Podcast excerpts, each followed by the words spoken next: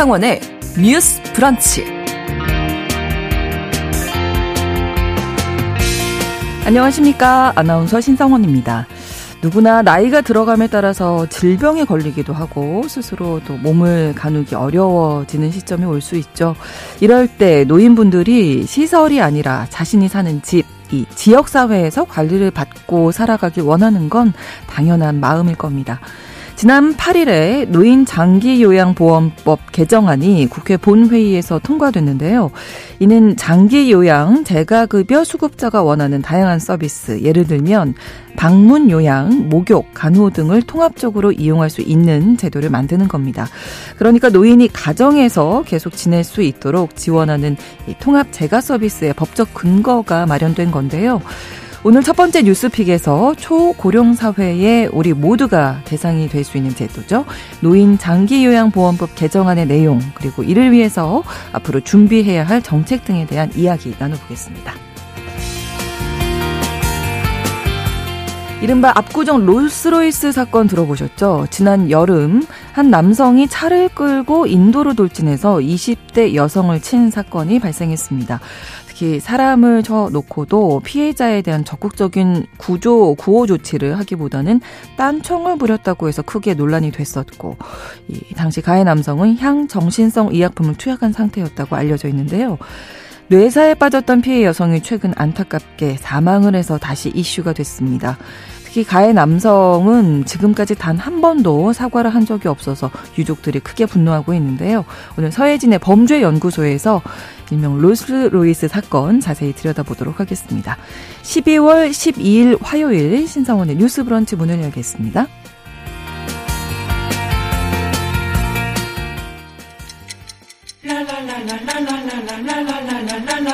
듣고 공감하고 진단합니다.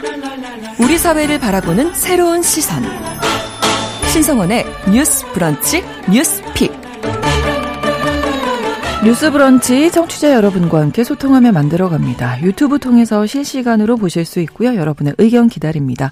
짧은 문자 50원, 긴 문자 100원이 드는 샵 9730, 우물정 9730번으로 의견 보내실 수 있고요. 또 라디오와 콩 앱으로도 많은 의견 기다리고 있겠습니다. 화요일의 뉴스 pick은 한겨레 신문 박다해 기자, 조성실 시사평론가 두 분과 함께합니다. 어서 오세요. 네, 안녕하세요. 네, 반갑습니다. 네, 첫 번째 뉴스픽입니다. 노인들이 시설에 입소하지 않고 자신들이 살던 곳에서 통합적으로 음. 돌봄을 받을 수 있는 법적 근거가 마련됐다.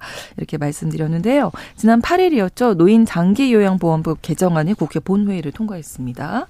자, 어떤 의미를 가지고 있는지 박다혜 기자님 먼저 좀 정리해 주실까요? 네, 어, 요거는 되게 많은 분들이 관심이 많으실 것 같아요. 사실 저희 음. 모두의 이야기이기도 하고요. 그렇습니다. 나이 드시면은 그러니까 당장 부모님을 어떻게 모실지 고민하시는 분들도 많을 거고 저희의 미래가 어떻게 될지도 고민하는 그럼요. 분들이 많을 텐데 네. 뭐그 과정인 것 같아요. 이제 돌봄을 보통은 이제 사실은 시설로 많이 가시거나 하는데 그렇게 시설에 가시지 않고 내가 살던 집에서 이제 나이를 들어갈 수 있도록 지원하는 법이 통과됐다고 보시면 될 것 같아요. 네. 이게 어 그거를 보통 이제 집에서 이제 나이 드는다라고 해서 이제 aging in place라고 해서 AIP라고도 하는데 네. 이게 많은 나라에서 되게 화두긴 해요. 돌봄이 이슈인 나라에서는 가능한 본인이 살던 지역에서 그 동네에서 동네 사람들과 함께 그리고 내가 살던 곳에서 이렇게 나이 들어가는 것이 아무래도 이 삶의 질을 조금 더 높여준다라는 음. 어떤 인식 때문에 그런 것들이 좀 이슈가 되고 있는 상황이고 이제 한국에서도 사실 지금도 어, 어, 이제 어르신들 보시면 방문 요양 서비스를 받으시긴 네네. 하세요. 그게 뭐냐면, 어, 보통 한 3, 4시간 정도 오시거든요. 3, 4시간 음. 정도 오셔서 보통은 가사 지원을 도우시면서 하는 방문 요양 서비스를 보통 제공을 해 주셨는데, 네. 앞으로는 이거를 이제 이런 가사 지원 혹은 이제 조금 이런 그런 것 뿐만이 아니라, 네. 뭐, 모야, 목욕, 방문 요양, 목욕, 간호, 그다음에 주 야간 보호, 단기 보호, 뭐 그 다양한 음. 서비스를 좀 같이 받을 수 있게 좀 통합적으로 돌볼 수 있게 해주는 그런 근거법이 좀 통과됐다라고 보시면 될 것 같아요. 네. 그래서 그 보통 그냥 간호사나 뭐 요양보호사뿐만이 아니라 네. 뭐 물리치료사, 작업치료사, 사회복지사 음. 이렇게 좀 여러 명의 팀을 구성해서 그 어떻게 보면은 그 필요한 수요에 맞춰서 조금 더 음. 통합적으로 지원할 수 있게 하는 방안이 법을 통과됐다라고 보시면 될 것 같습니다. 네. 그러니까 그동안에는 좀 그때그때 필요한 경우에 이렇게 네. 이용할 수 있으셨던 거네요. 네, 맞습니다. 이게 그냥 그동안에는 그냥 보통 거의 방문 요양 서비스를 많이 네. 이용을 하셨고 그거는 이제 하루에 한 번 정도 와서 한 어. 3시간 정도 돌봐주는 건데 이제 그것만으로는 아무래도 어렵죠. 하루를 계속 집에서 네. 살기에는 좀 어렵다는 판단이 있어서 음. 그런 통합 서비스를 조금 확대한 면도 있고요. 그거 자체는 그리고 사실 뭐랄까 기관의 편의성을 고려한 측면도 그렇죠. 있어요. 그 네. 실제로 필요한 서비스를 고려했다기보다는 음. 그각 지역의 위치에 있는 방문 요양 기관들이 어느 서비스를 제공해 줄 수 있는지를 음. 보고 그 판단에 따라 이제 어 우리는 이것만 해줄 수 있습니다라고 네. 제공을 해주다 보니 이제 이런 그 돌봄 제공자보다는 어떤 그 수요에 맞춰서 할 수 있는 방안을 고려를 해보자라고 해서 음. 요 내용이 이제 사실 올해부터 시작되는 제 3차 장기 요양 기본 계획에 일단 뼈대로 좀 들어가 있는 내용이었고 네. 그거를 실행하기 위해서 법이 통과됐다고 보시면 될 것 같아요. 네. 아무래도 이제 음. 노인이 되면서 질병에 걸리기도 하고 돌봄이 뭐 절대적으로 필요한 그런 시점이 오게 되는데 지금 현재 실태를 좀 살펴볼까요? 어느 정도인지? 네, 이제 오늘 주제가 아무래도 노인 요양과 관련된 거다 보니까 네. 노인의 돌봄에 좀 중점을 맞춰서 설명을 해보겠습니다. 네. 이제 2022년 노인 장기 요양보험 통계 연보를 음. 기준으로 음. 말씀드리려고 하는데요. 네. 건강보험공단 산하에서 노인 장기 요양 보험과 관련된 사업들이나 법 집행들이 이제 이루어지고 네. 연도별로 통계치가 나오게 됩니다. 그런데 2022년 기준으로 봤을 때 그러니까 65세 이상으로 봤, 보면 노인 인구가 천만 조금 안 되는 한 938만 명 정도거든요. 근데 이제 장기 요양 보험으로 이제 급여를 받게 되시는 분들 같은 경우에는 장기 요양 인정을 받아야 돼요. 네. 그러면 신청을 한 사람이 있겠죠. 그 중에 음. 인정을 받은 사람이 있습니다. 음. 그럼 지금 거의 천만 명 가까운 인구 중에서 그 20, 2022년도 기준으로 신청한 분들이 한 135만 정도가 되시거든요. 네. 그리고 그중 중에 최종적으로 요양 등급을 받으신 분들이 음. 한 100만이 조금 넘습니다. 음. 그래서 전체적으로 노인 인구 10명 중에 한명 이상이 이제 등급을 받은 상태다라고 음. 보시면 될 것 같고요. 네. 이 등급을 받았다는 것의 의미는 뭐냐면 인지장애, 치매를 포함해서요. 음. 그리고 거동이 불편하다든지 이런 노인성 질환으로 인해서 혼자 생활이 어려운데 그 기간이 6개월 이상이 지속되고 음. 병원 의사나 뭔가 한의사로부터 명확한 소견서를 받은 음. 것을 기준으로 해서 건강보험공단의 이제 담당 부서가 네. 이제 이것과 관련된 이것을 승인해 준 사람들이 10명 중에 한 명이라는 거니까 음. 우리가 돌봄이 필요한 노인 그 중에서도 6개월 이상으로 봤을 때 혼자서 생활 자체가 어려운 노인들의 인구가 어느 정도 규모인지 대략적으로 좀 추산이 된다고 볼 수 있을 것 같습니다. 네. 그래서 이 중에서 이제 1등급부터 5등급까지가 있거든요. 네. 근데 1 1 등급 같은 경우에는 거의 이제 생활이 혼자서 어려우신 분들이기 때문에 아무래도 월 혹은 이제 기관에 입소했을 때 일일 기준으로 기준액들이 좀 지원액이 등급별로 달라지거든요. 예. 그래서 이제 주변에 보시면 아무래도 이왕 이 요양 등급을 신청을 했다면 음. 최대한 윗등급이 나오기를 가족들이 바라는 경우를 많이 보셨을 거예요. 음. 근데 이제 전체적으로 이 어, 현황을 봤을 때는 이제 2022년 기준으로는 4등급 인정자가 전체 반절 정도 해당을 했고요. 음. 네. 그리고 3등급이 4명 중에 1명, 그리고 1등급도 10명 중 20명 1명 중에 한 명 정도 꼴로 음. 굉장히 이제 다양한 형태의 이제 어려움들을 갖고 계신 분들이 있었다. 네. 근데 지금 오늘 이제 브리핑을 하게 된 사안의 의미는 이제 기자님께서 자, 자세히 설명을 해주셨지만 기존에는 각 기관들이 되게 다르기 때문에 음. 본인이 필요한 게 예를 들면은 설거지는 제가 하기 어려운 어렵다고 하, 하면요. 그거랑 뭐 목욕이 어려워요. 그리고 생활의 어떤 부분이 어려운데 이거를 여러 개를 동시에 신청할 수 없기 때문에 네. 모두 필요가 있지만 그 중에 가장 필요한 거 하나를 선택을 아. 하게 되는 형태입니다. 네. 그러, 그래서 이런 부분에 대한 문제 개선을 하기 위해서 지난 몇 년간 시범 사업을 좀 진행을 해왔어요. 음. 그래서 시범적으로 통합 운영을 해서 수요자 중심으로 음. 공급자 중심이었던 서비스의 전환을 이루기 위해서 노력을 했고 네. 그 시스템이 좀 호평을 받으면서 이게 근거법은 없었거든요. 근데 근거법이 있어야 관련된 뭐 예산 집행부터 시작해서 이런 거에 대한 음. 감사나 관리 감독 이런 것들이 체계화되기 그렇죠. 때문에 네. 그런 거에 대해서 이제 큰 발을 내딛었다라고 보시면 될 것 같습니다. 음, 네. 그 자발적으로 나는 이제 뭐 노인이 되면 시설에 들어가겠어요 하는 분들이 몇 분이나 계시겠어요. 다 음. 이제 내 집에서 내가 원래 살던 그렇죠. 곳에서 네네. 그런 서비스 받고 싶으실 텐데. 네. 그리고 아무래도 좀 인지 저하가 또 일어나는 경우가 그렇죠. 많기 때문에 네. 완전히 낯선 곳에 가서 낯선 사람들과 생활을 하는 거에 대한 공포나 두려움도 음. 많이 느끼실 수밖에 없고요. 예, 예. 그리고 궁극적으로 우리 사회가 갖고 있는 이제 돌봄을 받는 피돌봄자에 대한 인식 자체가 너무 강경하게 여전히 남아 있어서 음.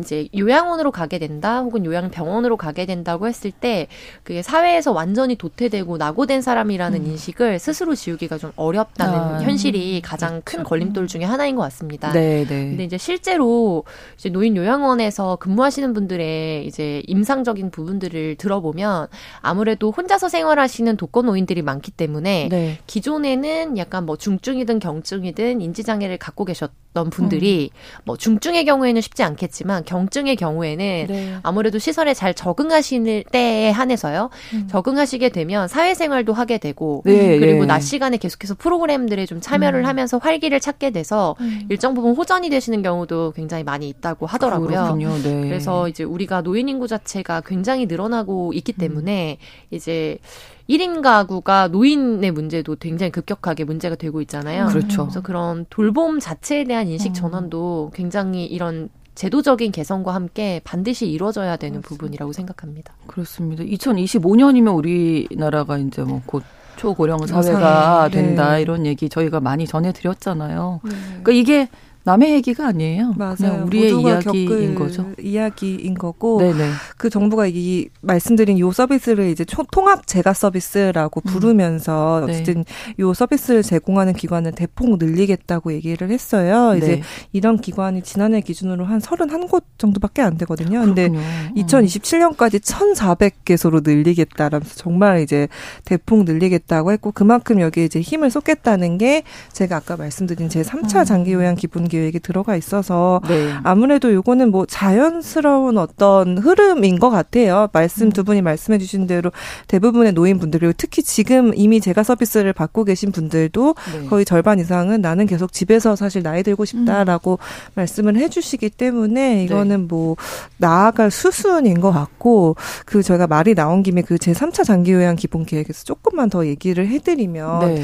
요런 통합제가 서비스 같은 게 확대되는 거는 사실 긍정적이고 환영할 수용할 만한 부분이기는 하거든요. 네. 근데 이 기본 계획에 약간 좀 우려되는 부분도 저는 좀 담겨 음. 있는 것 같더라고요. 그게 네. 어떤 부분이냐면 사실 어 2027년까지 일단 그런 통합 제가 서비스 제공 기관도 늘리지만 네. 그거와 더불어서 2030년까지 어 이런 돌봄 서비스를 제, 자체를 음. 제공하는 장기 요양 기관도 한 5천 곳을 더 늘리겠다라고 얘기를 했어요. 그래서 음.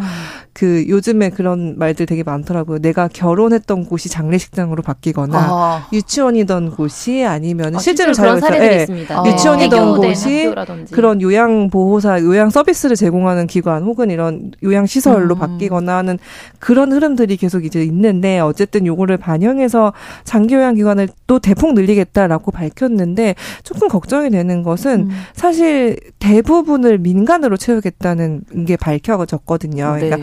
그 수요가 많은 공립 요양 시설 같은 경우에는 사실 53곳만 늘리고 음. 나머지는 다 이제 민간 시설로 사실 채우겠다는 그런 계획이 좀 밝혀졌고 네. 이럴 경우에 사실 좀 걱정은 되는 부분이 있어요. 왜냐면은 민간 요양 시설 같은 경우에는 혹은 민간 서비스를 제공하는 기관 같은 경우에는 사실 한 분에게 서비스를 제공하고 그 대가로 수가를 받거든요. 근데 수가는 사실 정해져 있고 그렇죠. 그거를 이제 뭐 어떤 내가 더 힘든 서비스를 제공한다고 해서 수가를 플러스 알파를 더 주는 건 아니다 보니 그 제공하시는 분들 입장에서는 당연히 힘든 서비스는 좀 기피하는 음. 그런 경향이 있어요. 그러니까 정말 치매 환자 분이시거나 네. 치매 환자는 사실 가족이 돌보기도 너무 어렵잖아요. 그렇죠. 근데 치매 환자 분이시거나 아니면 계속 누워 있어야 되는 와상 환자 분들이시거나 네, 네. 이렇게 되게 힘든 중증 환자분들 같은 경우에는 잘 안 맡으시려고 하거든요. 이게 요양보호사들은 힘들어하고 네. 딱히 수익이 나는 것도 아니고 음. 근데 민간기관 입장에서는 사실 수익을 내야 되고 그렇죠. 그래서 이런 빈틈을 메워줄 사실 국공립 기관들도 많이 필요한데 음. 이런 거는 수가 좀 적어서 그런 게 걱정이 되는 게 하나가 좀 있고 네. 또 하나는 이제 요양 시설을 만들 때도 원래 지금까지는 그 노인 요양 시설을 만들려면은 그거를 등록하기 위해서는 가지고 있는 부지가 있었어야 됐어요. 이제 그, 예, 소유를 예. 하고 있어야 네, 됐어요. 왜냐하면은 네. 이게 안정성을 위해서 그런 거기도 하거든요. 땅이 있어야 되는 네, 건데. 그렇죠. 네. 왜냐면은 내가 전세로 예를 들어 임차를 했는데 집주인이 어느 하루 아침에 나가라고 네, 하면은 없죠, 그 거기 네. 계신 분들을 다 어떻게 소화할 것이며 이제 그런 조건이 있었는데 음. 이제 워낙 수요가 많고 하다 보니까 그 사실 그 제 3차 장기요양 기본 계획에는 어, 땅을 임차를 해도 소유하지 않아도 네. 어 그냥 뭐 요양 시설을 좀 이제 만들거나 혹은 확장할 수 있도록 그런 규제를 좀 완화하는 내용들이 담겨 있어요. 근데 네. 이거는 아무래도 제 생각에는 수를 늘리기 위해 어떤 불가피하게 좀 규제도 음. 완화해주고 그런 혜택을 주는 것 같기는 한데 네. 좀 우려되죠. 이럴 경우에는 정말 어, 소규모로 자격이 충분히 갖춰지지 않은 혹은 음. 경험이 충분히 많지 않은 시설들이 좀 난립할 수도 있고 음. 그렇게 많은 수가 생겼을 때는 서로 이제 경쟁을 한다고 더 낮은 가격으로 소위 말하면 우리가 속된 말로 후려 가격을 후려치는 방식으로 네. 요양보호사분들을 어떤 처우를 음. 더 나쁘게 만든다거나 네, 네, 인건비를 네. 줄인다거나 음. 이런 식으로 할 가능성도 있어서 음. 요 부분에 대해서는 사실 전문가들은 좀 우려의 목소리를 표하고 있습니다. 서비스 네. 질이 저하될 것이 너무 갑자기 겨, 많이 그쵸, 늘어날 많이 늘어나고 그런 경쟁이 격화되고 하면 예, 예, 그쵸. 예. 필요할 음. 것이다 지적해 네. 주셨어요. 너무 중요한 부분이라고 네, 네, 그러네요. 하고요. 음. 실제로 우리가 그런 전철을 밟은 사례가 있습니다. 음. 그러니까 예를 들면 유치원 어린이 어린이집 같은 경우에 그러니까 유치원은 이제 음. 기억하시다시피 국가에서 유아 교육을 선행적으로 하기 전에 네. 개인적인 이제 뭐 사립 재단이라든지 뭐 교육 적인 어떤 목표를 가졌다든지 뭐 동기야 다 다양하겠지만 그런 데서 사설 유치원의 형태를 많이 이제 유지해 왔었고 그리고 유치원은 현재도 부지가 있어야지 유치원을 음. 운영을 할 수가 있습니다. 네. 그런데 이제 무상 보육이라는 말이 처음 음. 도입이 이제 대선 국면에서 들어오면서 음. 경쟁적으로 이제 저출산에 대한 이제 대책, 저인과의 음. 대책으로 사실은 어린이집 무상으로 보낼 수 있게 해준다라는 게 캐치프레이즈화가 됐고 네. 그러다 보니까 지원자의 이 수요에 맞춰서 공급량을 늘려야 되는 거예요. 그렇죠. 그래서 한때는 유치원 어린이집에 손대면 무조건 돈 번다 이런 음. 통설이 있을 정도로 음. 그리고 자격이나 이런 것도 좀 너무 음. 이제 지원 자격이나 이런 것들을 낮췄다라는 평가를 굉장히 많이 받았고 네, 네. 결과적으로 수년 전에 저희가 굉장히 진통을 알았던 것처럼 이게 어느 정도 산업이 성장하고 나서 돌아보니까 회계 부정수급의 문제라든지 그렇죠. 그다음에 음. 뭐 식자재의 문제라든지 이런 뭐 아동의 뭐 학대 음. 사건의 문제라든지 이런 것들이 불거졌거든요. 근데 이게 굉장히 크게 유사한 형태로 음. 지금 흘러가고 있고 네, 그리고 네. 주의해야 될 것은 이 돌봄 산업의 특성이에요. 음. 그러니까 예를 들면 환자 돌봄은 조금 더 다른 부분이 있거든요. 인지가 저하된 환자의 경우에는 특수성이 있지만 네. 그러니까 거동이 불편한데 인지가 어느 정도 이제 음. 성인 기준으로 인지 어려움이 없는 경우에는 자신의 불편을 보호자나 네. 그 당사자로서 구술을 할 수가 있습니다. 그렇죠. 그런데 영유아 돌봄과 노인 돌봄, 특히 치매 아. 환자의 돌봄의 경우에는 사실은 당사자와 그다음에 돌봄자와 돌봄 기관 안에서 격리된 채로 혹은 음. 가정에서 개별화 형태로 이루어지기 그렇죠. 때문에 네, 네. 예를 들면은 뭐 학대의 문제라든지 아까 말씀 말씀하셨던 이제 상대를 가려가면서 받게 되는 음. 부분이요. 음. 체중이 많이 나가는 사람은 좀 네. 기피한다든지 왜냐하면 이렇게 옮기거나 목욕을 음. 하거나 할 때 신체적인 노동량이 많이 들기 때문에 힘이 들죠. 네, 그래서 그런 부분들을 어떻게 보면은 긍정적으로 음. 견인할 수 있는 장치가 민간에서는 사실상 법 제도를 만든다고 해도 굉장히 어려운 부분이 있는 음. 거죠. 그래서 우리가 돌봄 사회로 지금 전환되는 국면에 있는데 네. 어, 이 측면에서 시스템과 체계를 조금 더 속도가 나지 않더라도 음. 제대로 이제 세우지 그렇죠. 않으면 음. 이후에는 이미 여기에 들어와 있는 산업 당사자들이 이해관계자들이 있고 그리고 후발적으로 공공이 들어왔을 때는 반드시 실패합니다. 음. 이거는 너무 좀 비관적인 전망이지만 사실상 음. 그래 왔고요. 음. 그래서 이게를 새롭게 시작하는 게 훨씬 쉽지 그것을 개혁한다는 그렇죠. 거는 정말 어려운 일이거든요. 네, 네. 그래서 그런 부분에서 음. 이제 막 막상 내가 지금 당사자기 때문에 당장 뭔가 급여를 좀 빠르게 받게 되는 게 되게 중요해 보이는 부분들도 생길 수 있지만 결과적으로 시민들이 이게 제대로 좀 세워지고 있는지에 대해서도 네. 같이 긴장감을 가지고 보는 건 음. 너무 중요한 부분이다. 맞습니다. 그래서 굉장히 네. 극하게 겪 어, 공감을 그러, 한 부분이었습니다. 그러네요. 네, 네, 네. 좀 차근차근 네. 기초를 다지는 게 중요하다. 근데 우리 그렇죠. 사회가 공적 네. 돌봄 체계가 없거든요. 정말 없어요. 네. 이, 예. 그 말씀해 주신 대로 이게 한번 공적 돌봄 체계를 새롭게 만들어 본다고 만든 게 사실 지난 정부 때 사회서비스원 형태였는데 그거 음. 다 지금 전국에서 폐지하는 흐름이거든요. 예산이 또 확보가 네, 돼서. 서울시도 네, 네. 마찬가지고 서울시도 그러니까 사실 큰 틀은 그거예요. 이게 우리 정부 때 한 거 아니고 우리 시 지금 시장 때 한 게 아니기 때문에 이걸 어떻게든 축소해야 된다라는 어떤 그런 흐름들이 있고 그리고 사실 그 서울시 사회서비스원 같은 경우도 지금 사실 거의 폐지 기로에 놓여 있는데 공격하는 그 비판하는 거나 공격하는 이제 내용이 주로 그거예요. 음. 민간에서 어차피 하고 있는데 뭐 하러 해? 약간 이렇게 음. 하시거든요. 근데 이제 제가 그 서울시 사회서비스원에서 나가는 돌봄 현장들을 가본 적이 있는데 거기는 기본적으로 예를 들어 와상 환자분이 계시면 요양보호사분이 두 분이 가세요. 음, 근데 민간에서는 두 분이 절대 갈 수가 없거든요. 수익이 안 맞, 투지 타산이 안 맞기 그렇죠. 때문에 사람이 그렇게 많은 네, 않을 거고. 네, 근데 두 분이 가셔서 음. 말씀해 주신 대로 그분을 그러니까 와상 환자 같은 경우에는 주기적으로 자세를 바꿔줘야 그렇죠. 되거든요. 욕창 네, 욕장 생기니까. 예, 예, 예. 근데 그런 거를 혼자 사실 못해요. 아무리 못해요. 어, 할머니시라고 네, 해도 할아버지가 아니라 할머니시라고 해도 네. 혼자 이걸 어떻게 해요? 그러니까 그럼요. 균형도 맞아야 되고 그러면 은 네. 둘이 결국 하나 둘 셋해서 이렇게 옮기는 어. 수밖에 없는데 그거는 이제 그나마 공적인 서비스망이니까 취약한 분들에게 음. 두 분이 가서 파견해서 이렇게 돌보실 수 있더라고요. 그래서 좀 저는 우려는 되긴 해요. 그리고 그러네요. 네 음. 말씀드린 이 제 3차 단기 요양 기본 계획이 발표된 게 8월쯤인데 그때 약간 이 복지부 차관 차관분의 말씀이 좀 의아한 지점이 저는 있었어요. 음. 그러니까 그때 당시 이기일 복지부 1차관이 뭐라고 했냐면 네. 그렇게 아까 말씀드린 대로 이렇게 임차만 해도 이렇게 요양시설 세울 수 있게 하고 음. 그렇게 좀 규제를 완화하는 건 교육 수준이 높고 경제 여력이 있는 베이비 부모들이 서비스를 받을 수 있도록 검토하는 방안이다. 그러니까 네. 그러니까 그들이 이제 은퇴를 하면 서 또 수요가 높아질 텐데 그들은 뭐 경제 여력도 있으니까 뭐 그들을 위해서 좀 수요를 늘려주는 거다라고 했는데 저는 약간 이런 인식이 음. 가장 필요한 돌봄은 사실 취약한 계층일수록 그렇죠. 그렇죠. 그럴 텐데 왜냐하면 어차피 돈이 많으신 분들이 받을 수 있는 서비스는 많거든요. 그렇죠. 돈을 지불하면 되기 때문에 네, 네, 근데 네.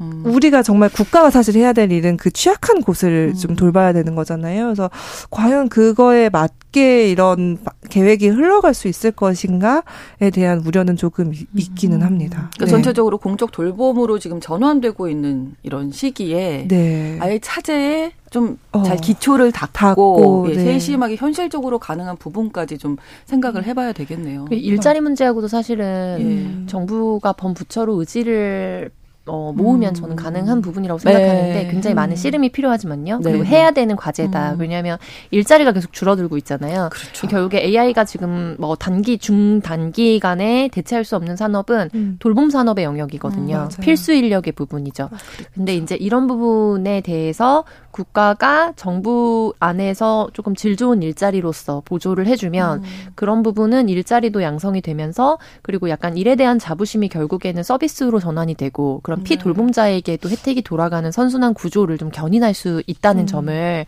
굉장히 좀 주지해야 된다라는 음. 부분에 대해서 강조를 하고 싶었고 네, 네. 이 노인 장기 요양보험법이 우리가 다루고 있지만 사실 장기적으로 우리가 큰 화두가 두 개인데 한 가지는 환자 간병의 문제입니다. 그렇죠. 왜냐하면 네. 이건 6개월 이상의 65세 이상인 경우에 노인 장기 급여를 받을 수 있는 음. 이제 사람으로 한정이 되어 있는데 네. 의료 기술이 발달을 하다 보니까 사실 이전에는 어 희망이 없었던 어떤 환자들이 네. 생명을 연장하거나 음. 이제 삶의 질을 바꿀 수 있는 어떤 기로에 놓여 있게 된 거죠. 그렇죠. 그런데 이런 분들은 그 해당자가 아닌 거예요. 장기 요양 등급을 받을 수 있는 해당자가 아니고 연령대도 그렇고 아. 네 그리고 등급 수준도 그렇고요. 6개월 이상을 혼자서 생활이 어려워서 몇점 아. 이상을 받아야 되는 거잖아요. 네, 네, 네. 그런 경우는 다 사설에서 음. 개인이 이거를 각계 전투를 해야 되는 상황이기 때문에 음. 아침에 나오면서 보니까 주요 정당 국회의원이 이제 내년도 간병을 국민건강보험에서 지원할 수 있도록 음. 이제 정책화하겠다라는 거를 동네 플래카드로 걸었더라고요. 음, 네. 근데 저는 그런 논의를 할 필요는 있지만 그것도 음. 이렇게 정치 적으로 총선 앞에서 이렇게 정적 구호로 쓰면 음. 국가 재정 건정성에 정말 결정타가 될 수 있기 때문에 그런 부분에 네. 대해서도 굉장히 좀 중장기적으로 보고 대안을 낼 수 있는 정치적 화두가 필요하다고 생각합니다. 네, 국민들이 좀 더 관심을 많이 좀 네. 기울이셔야 네. 되겠습니다. 뉴스 브런치 1부 마치고 2부에서 뉴스피 계속 이어가고요. 11시 30분부터 일부 지역에서는 해당 지역 방송 보내드리겠습니다.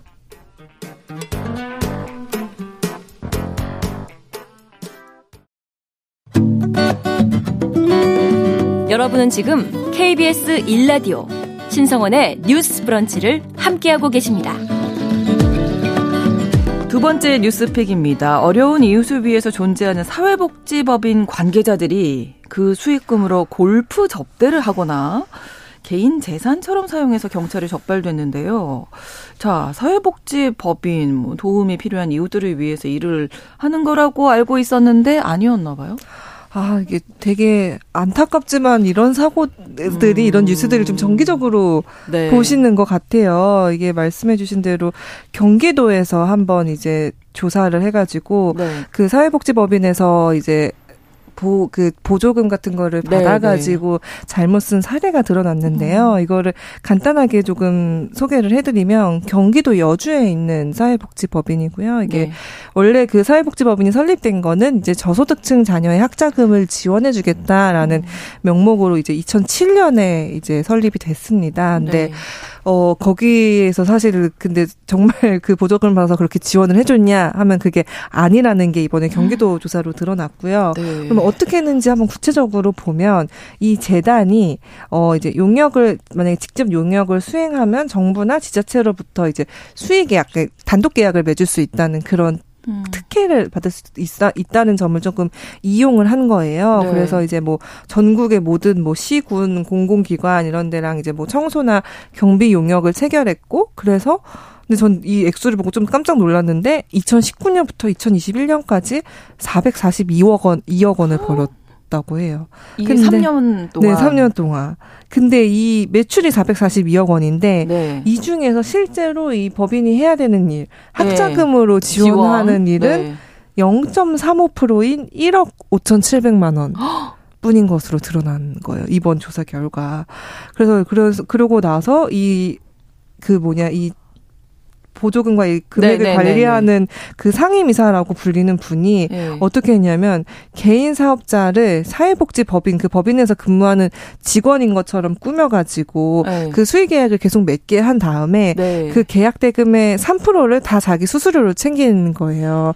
근데 그 3%만 해도 7억 원 정도 되거든요. 너무 많죠. 그래서 그 그 일부는 뭐 지인들한테 본인이 빌려주기도 했고 또 사실 그 일부는 자기가 골프 장비를 사거나 골프를 치는 데 썼고 그리고 재단 수익금을 자기 돈인 것처럼 소위 말하는 세탁을 해서 주식을 구입하기도 하고 이런 식으로 계속 본인 영리를 위해서 사용했다는 게 이제 이번에 드러났고 그래서 이제 이번에 그 경기도 특사경에서 이제 이거를 조사를 하면서 이분을 이제 사회복지법 위반 음. 혐의로 검찰에 송치할 예정이라고 합니다. 그러니까 이게 법에 이렇게 사회복지법이라고 지금 말씀해 주셨는데 법에 규정이 있는 거잖아요. 네, 보조금법도 있고요. 네. 그래서 이제 보통은 사회복지법인 같은 경우에 사회복지법과 네. 관련된 회계 규칙도 다 정말 있겠죠. 있기 때문에 네네네. 네, 네. 뭐 예를 들면은 예산으로 세우지 않은 돈 같은 경우에는 뭐 지출을 못 하거나 네. 혹은 특별로 들어갈 경우에도 바로 절차를 밟아서 하도록 하고 결산 절차나 이런 음. 부분들을 되게 엄격하게 만들어 놓고 있습니다. 상식적으로 그래야죠. 네, 그렇죠. 네네네. 그리고 감사들도 일정 부분도 음. 있고요. 근데 중요한 거는 이래서 공공기관과 이제 어, 정부 지자체의 역할이 중요하다는 건데 음. 이제 감사를 내부에서 아무리 외부인을 세운다고 해도 그거는 주먹구구식일 때가 굉장히 많고 맞아요. 결과적으로 이렇게 드러나는 사건들은 음. 검경이 이제 붙거나 음. 아니면은 정부 본부처에서 뭔가 특별 감사를 들어가거나 음. 이런 음. 방식으로 주기적으로 기시감을 느끼는 사건들이 음. 지금 사건화가 되는 거거든요.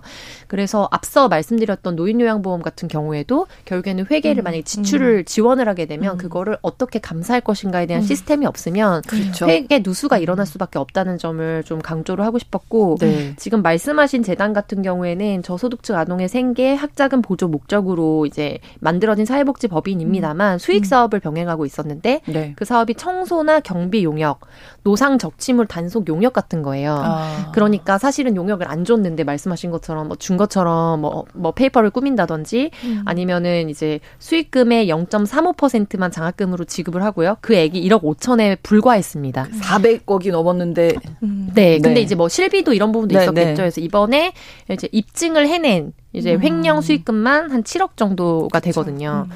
그래서 이런 방식으로 좀 진행이 음. 된다는 거죠. 음. 네. 그 외엔 또 어떤 식으로 네. 불법적으로 돈을 운용했는지 좀 짚어보도록 할 텐데 좀 화날 것 같은데 일단은 저소득 아동들에게 공부를 할 수 있게 지금 음. 말씀해 주신 네. 학자금 지원한 곳도 있었고 맞습니다. 또 어디가 있었나요? 뭐다몇 군데 같이 좀 적발이 네네. 된 네. 곳들이 있어요. 그래서 또 다른 사회복지법인 같은 경우를 살펴보면 어 이제 그 역시 수, 그 수익 사업 을 하는 것이 아니라 그러니까 네. 뭐 그러니까 직업 훈련 교사로 채용한 직원을 네. 자신의 딸이 운영하고 있는 회사에서 방역이나 소독 업무 그러니까 완전 다른 업무를 하게 하고 네. 그 인건비를 보조금으로 대납해 가지고 그 중간에 돈을 챙긴 거예요. 어. 네. 그리고 또 하나는 어떤 경우가 있냐면은 도지사의 허가 없이 그 네. 법아, 법인의 정기 예금을 네. 외화와 주식으로 바꿔가지고 손실을 입고 그 배당금은 자신 주식계좌에 보관하다가 적발된 경우도 있었고, 그러니까 대부분 이제 수익을 추구하려고 하면서 중간에 그러네요. 계속 네, 돈을 네. 이런 경우가 어. 있었고, 요번에 이제 밝혀진 사례는 아니지만 그 저 같은 경우 이제 취재를 하다가 약간 종교 재단에서 음. 운영하는 어떤 그런 좋은 일을 하려고 만들어진 법인인데 말씀해주신 대로 사실 외부 이사 뭐 법상 이사도 있고 감사도 있어요. 받, 받아요 정기적으로. 음. 근데 그 이사나 감사도 보니까 다 그 종교와 관련되신 분들을 네, 이제 네. 해놓은 거예요. 그러다 보니 이게 어 감사를 받아도 결국에는 그 재단 전체를 총괄하는 음. 어떤 회장님, 대표님의 음. 뜻에 따라 모든 게 음. 결정된 상태에서 움직이더라고요. 그래서 크게 의미가 없는 그런 상황이고 말씀해주신 대로 제가 사실 그 첫 사례를 보면서 궁금했던 게 계속 지자체나 공공기관이나 계약을 했을 거란 말이죠. 그렇죠. 그러면 계약을 할 때 보는 조건이나 서류들이 있을 테죠. 그럼 그걸 당연히 뭐 어느 정도 조작을 하거나 음. 그랬겠지만 그거를 따져 봐야 되겠지만 네, 네. 근데 이제 과연 그 사실 저는 진짜 어떻게 이렇게 많은 이게 왜 한 번도 안 걸리고 네. 3년 동안 이렇게 될 수 있었는지 그 심사 과정이 어땠을까라는 거가 저는 좀 궁금했더라고. 음. 이런 거는 아마 검찰에 송치되면 검찰 수사 과정에서 저 네, 밝혀질 네. 것 같은데요. 그래서 좀 어, 아무리 수의 계약이 가능하다고 해도 이렇게까지 음. 하는 게 좀 좀 의아한 부분도 있기는 했어요. 네, 네. 관리 감독이 좀 철저하게 네. 이루어져야 되겠다 이런 네, 생각이 들고요. 정말 관리 감독 시스템이 음. 그래서 되게 중요한 네, 거고요. 그리고 아무래도 이렇게 규모가 큰 사회복지 재단이나 뭐 사단 법인이나 이런 데 같은 경우에는 또 지자체 안에서 뭐 사회에 기여하는 사업들도 많이 하고 또 정치계와도 연관이 또 많이 있기 때문에 행정과도 긴밀하게 계속해서 수년간 반복되는 업무들을 좀 하게 되다 보니까 음. 그런 부분에서 좀 간과하게 되는 부분들이 생길 수밖에 없는 것 같아요. 네. 근데 그거를 개인이 극복해야 되는 부분도 있죠. 물론 사명의식을 가지고 음. 자기에게 음. 맡은 소임을 다해내는 것도 중요하지만 네, 네. 모두가 어떻게 보면 또 지역으로 내려갈수록 약간 밀폐되어 있는 분위기인데 음. 그 안에서 본인만 계속해서 불편너처럼 따지고 드는 사람이 되는 게 생각보다 어려운 일이거든요. 음. 그래서 본인은 자신의 전장에서 싸우지만 음. 결과적으로 그거를 시스템적으로 공공 관리를 해줄 수 있는 시스템이 믹스 매치가 되지 않으면 음. 결국에 노력한 사람만 뭔가 음. 피해를 입게 되는 네. 그래서 누구도 나서지 않게 되는 그런 네, 조직 네. 문화가 만들어진다는 거죠. 음. 그래서 그런 부분에서 이제 보조금이라든지 특히 사회복지법인 같은 경우에 좀 우리가 더 엄밀하게 이제 뭐 정기로 감사하는 부분들도 있지만 이렇게 수시로도 좀큰 음. 사, 사건 사고들을 좀 만, 음. 찾아내는 작업을 해야 된다는 부분도 중요하고요. 네. 재단 같은 경우에는 이제 재단 수, 재단의 돈을 이제 처, 최초 돈이 있어야 만들어지거든요. 그렇죠. 그리고 사단법인은 사람이 있어야 만들어져요. 네, 네, 네. 그러다 보니까 재단의 최초의 기여를 많이 한 사람의 경우에 네. 아까 말씀하신 장악력을 무시할 수가 없죠. 맞아요. 네. 모든 그런 이사나 이사장이나 이런 사람들도 그 그렇죠. 그 재단의 최초의 이제 설립자 개념인 사람에게 음, 음. 많은 부분에 영향을 받을 수밖에 없으니까요. 그리고 맞아요. 사회적 공로도 있고. 음. 그래서 그런 부분에 대해서 공적으로 감시망을 음. 만드는 게 굉장히 음. 중요합니다. 그렇습니다. 이게 네. 정말 나쁘다고 생각이 되는 게 사실 지금 연말이라서 맞아요. 저희 KBS 1TV에서도 지금 특별 생 방송 중이거든요. 나눔은 네. 행복입니다. 방송 중 중인데 생방송 중인데요.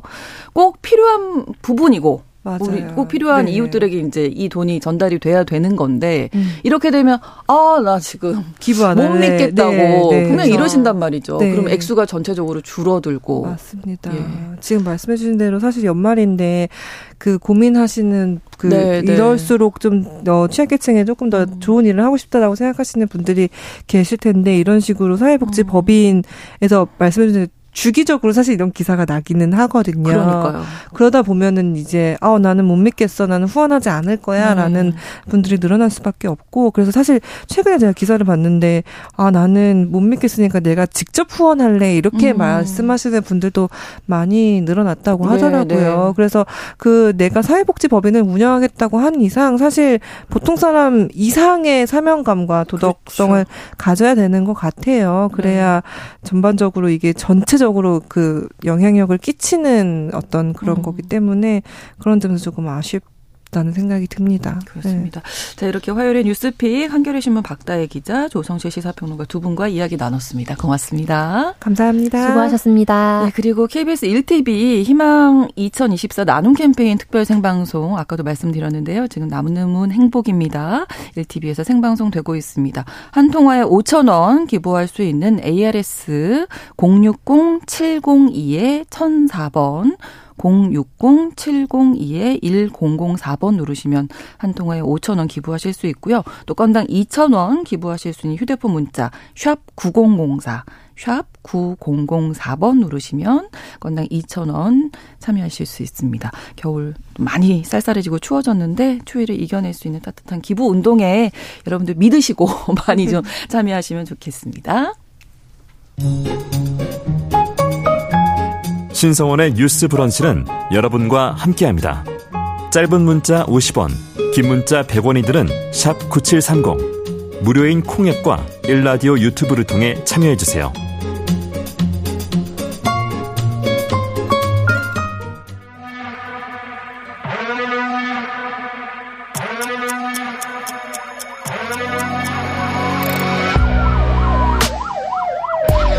범죄를 통해 우리 사회의 이면을 살펴본다. 뉴스 브런치 서혜진의 범죄 연구소.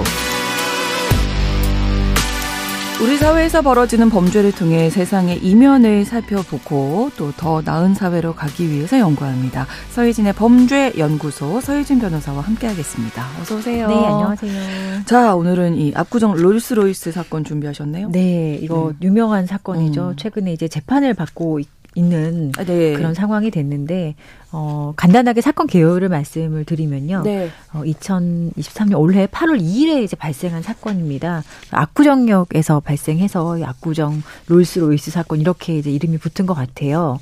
그 압구정역에서 이제 그 남, 20대 남성이 어, 차량을 운전하다가 인도로 돌진을 해요. 인도 돌진하는 과정에서 그 길을 건너고 있던 사실 네. 이 여성은 그냥 인도를 건너고 있었을 뿐인데 네. 너무 예상치도 못하게 어, 차량이 어, 자신 을 이제 치게 된 것이고 이 많이 다쳤어요. 피해 네. 여성이 지금은 뭐 사망을 했지만 당시에도 이미 중상이었고 양쪽 다리가 골절되고 아이고. 복부 머리가 너무 심하게 다친 상태였다고 합니다. 예. 근데 사건 당시에 이제 나중에 알고 보니 가해 남성이 약을 복용, 네. 약을 먹었다. 이게 네. 단순히 뭐 실수를 했거나 네. 뭐뭘뭐 잘못 음주. 봐서 예, 인도를 이런 사건이 아니라 사실은 좀 약물에 약물. 일단 네. 취해 있던 상태였다라는 게 검찰의 수사 결과 밝혀진 부분이기도 합니다. 네.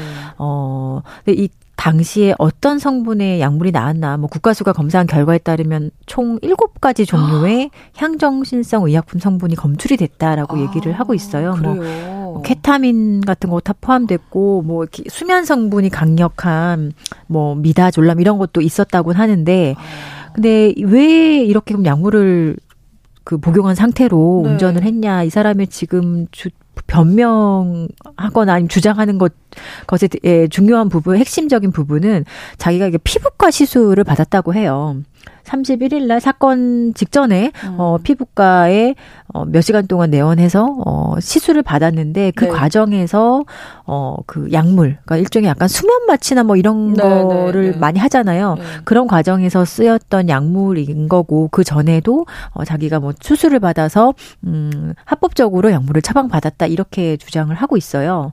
근데, 근데 우리 건강 검진 할 때 내시경 예를 들어 뭐 수면 마취하면 운전하지 말라고 그날 맞아요. 얘기하잖아요. 근데 뭐 그날 당시에도 이렇게 병원에서 나가던 사람들 운전하면 안 된다라는 얘기를 했다는 음. 병원 관계자 얘기가 있는데 뭐 그런 거 사실은 전혀 무시하고 어 자기 원하는 대로 운전을 했다라는 점에서는 비난을 절대로 이제 면할 수는 없을 없을 사건입니다. 네. 그리고 좀 더 이 사건에 대해서 사람들이 많이 분노하는 부분은 이 사건 사고 발생 직후에 어쨌든 자기가 사고를 냈으면 네.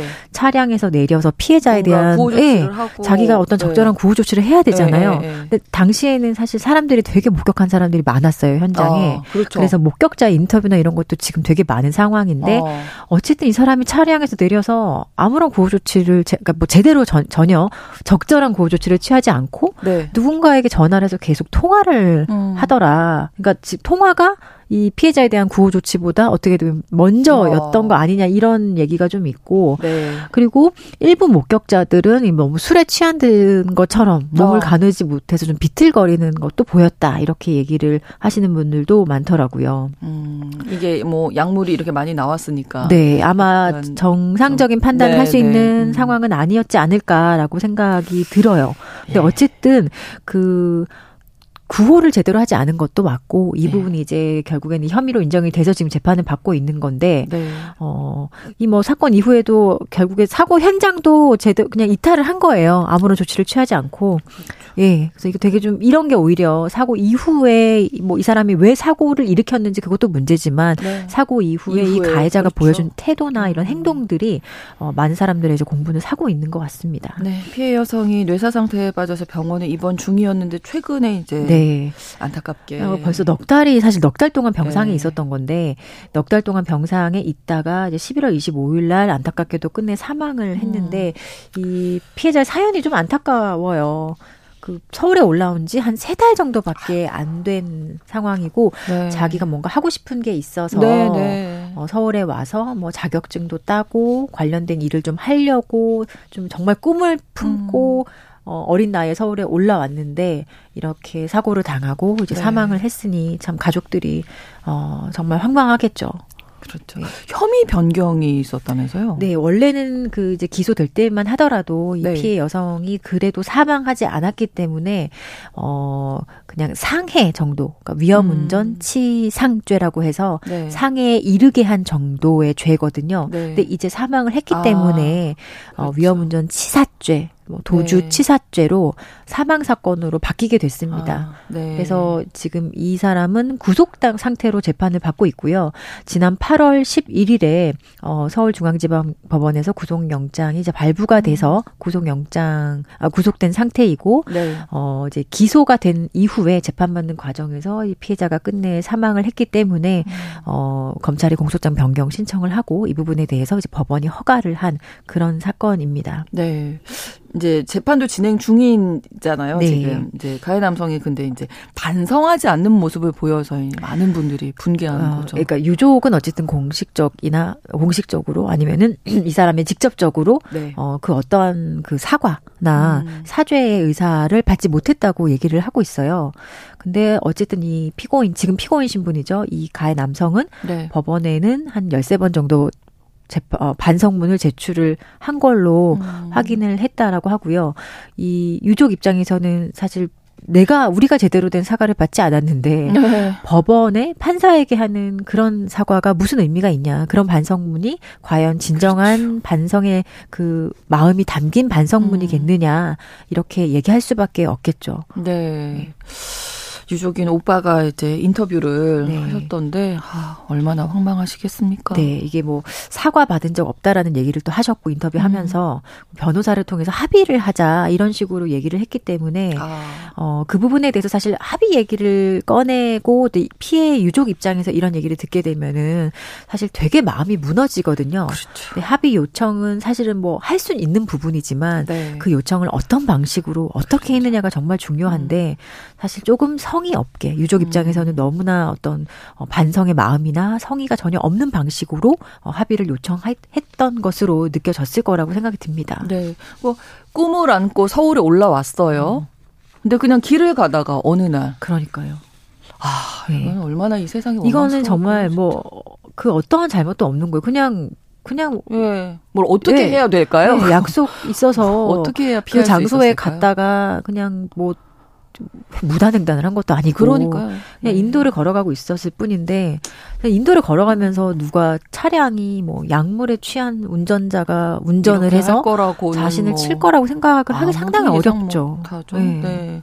자 그러면 이 가해 남성 가해자가 어느 정도 처벌을 지금 받게 될까요? 이 사람이 또 여죄가 있다라고 합니다. 이 사람의 어떤 뭐 본인이 좀뭐 네. 어, 제가 볼 때 억울할 건 없을 것 같은데 네. 어뭐 유튜브에 출연해서 막 인터뷰도 하고 막 그랬었어요. 이 가해 남성이. 그래요. 그런 과정에서 오히려 어 많은 사람들 사람들이 그 영상을 보면서 뭐 네. 과거에 이런 거 했던 사람 아니냐 이런 얘기도 떠돌기도 했고요. 네. 근데 공식적으로 검찰이 또 그 여죄를 수사 중이기도 합니다. 아. 어, 이 주거지를 압수수색을 했는데요. 이 네. 남성의 네. 주거지를. 근데 현금 1억 원이 발견이 됐어요. 네. 근데 검찰은 이 돈이 그 요새 MZ 조폭 뭐 이래서 네. MZ 세대로 구성된 어떤 조직 폭력배와 연루될 연루되어 있을 가능성이 있다 라고 보고 있어요. 그래서 지금 아. 이 1억 원의 자금을 추적하고 있는 상황인 것 같고 네. 아직 이 수사는 어 공식적으로는 마무리된 것 같지는 않습니다. 음.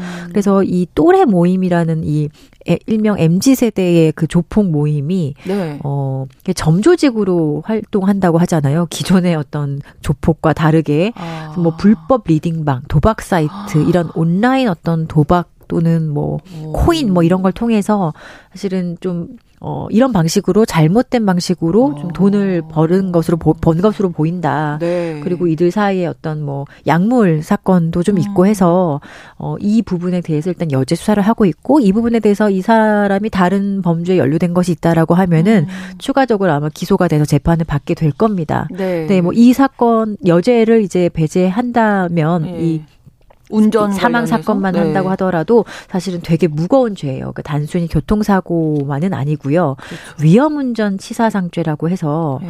음주 또는 약물의 영향으로 정상적인 음. 운전이 곤란한 상태에서 자동차 이런 것도 운전했을 음. 때더 가중해서 처벌하는 그런 죄명이 있어요. 네. 특정 범죄 가중 처벌 등에 관한 법률에 있는데 네. 이때는 사망에 이르게 했을 경우에는 무기징역 또는 3년 이상의 징역에 처할 수 있을 정도의 상당히 중범죄예요. 음, 그렇죠. 그래서 이게 뭐 양형 기준에 따르더라도 음, 음 사실은 한 상당히 좀 높은 네. 형이 예상이 되고 있어요. 그리고 네. 결국에 끝까지 피해자 유족들의 용서를 받지 못하고 피해자에게 그렇죠. 제대로 된 배상을 하지 않았다면 네. 형량이 더 가중될 가능성이 상당한 그런 사건입니다. 네. 최근에 그뭐 그 돌려차기 사건, 음. 네, 뭐 1년 1심에서 50년 형이 내려져서 저희가 이제 방송도 했었는데 맞아요. 이런 것들이 좀 영향을 미칠 수 있을까요? 판결에? 부세, 아, 대구에서 이제 발생한 네. 그 일단 뭐 어, 성폭행을 하다가 네, 네. 어, 두 명이나 상해를 입히고 사실은 한 음. 분은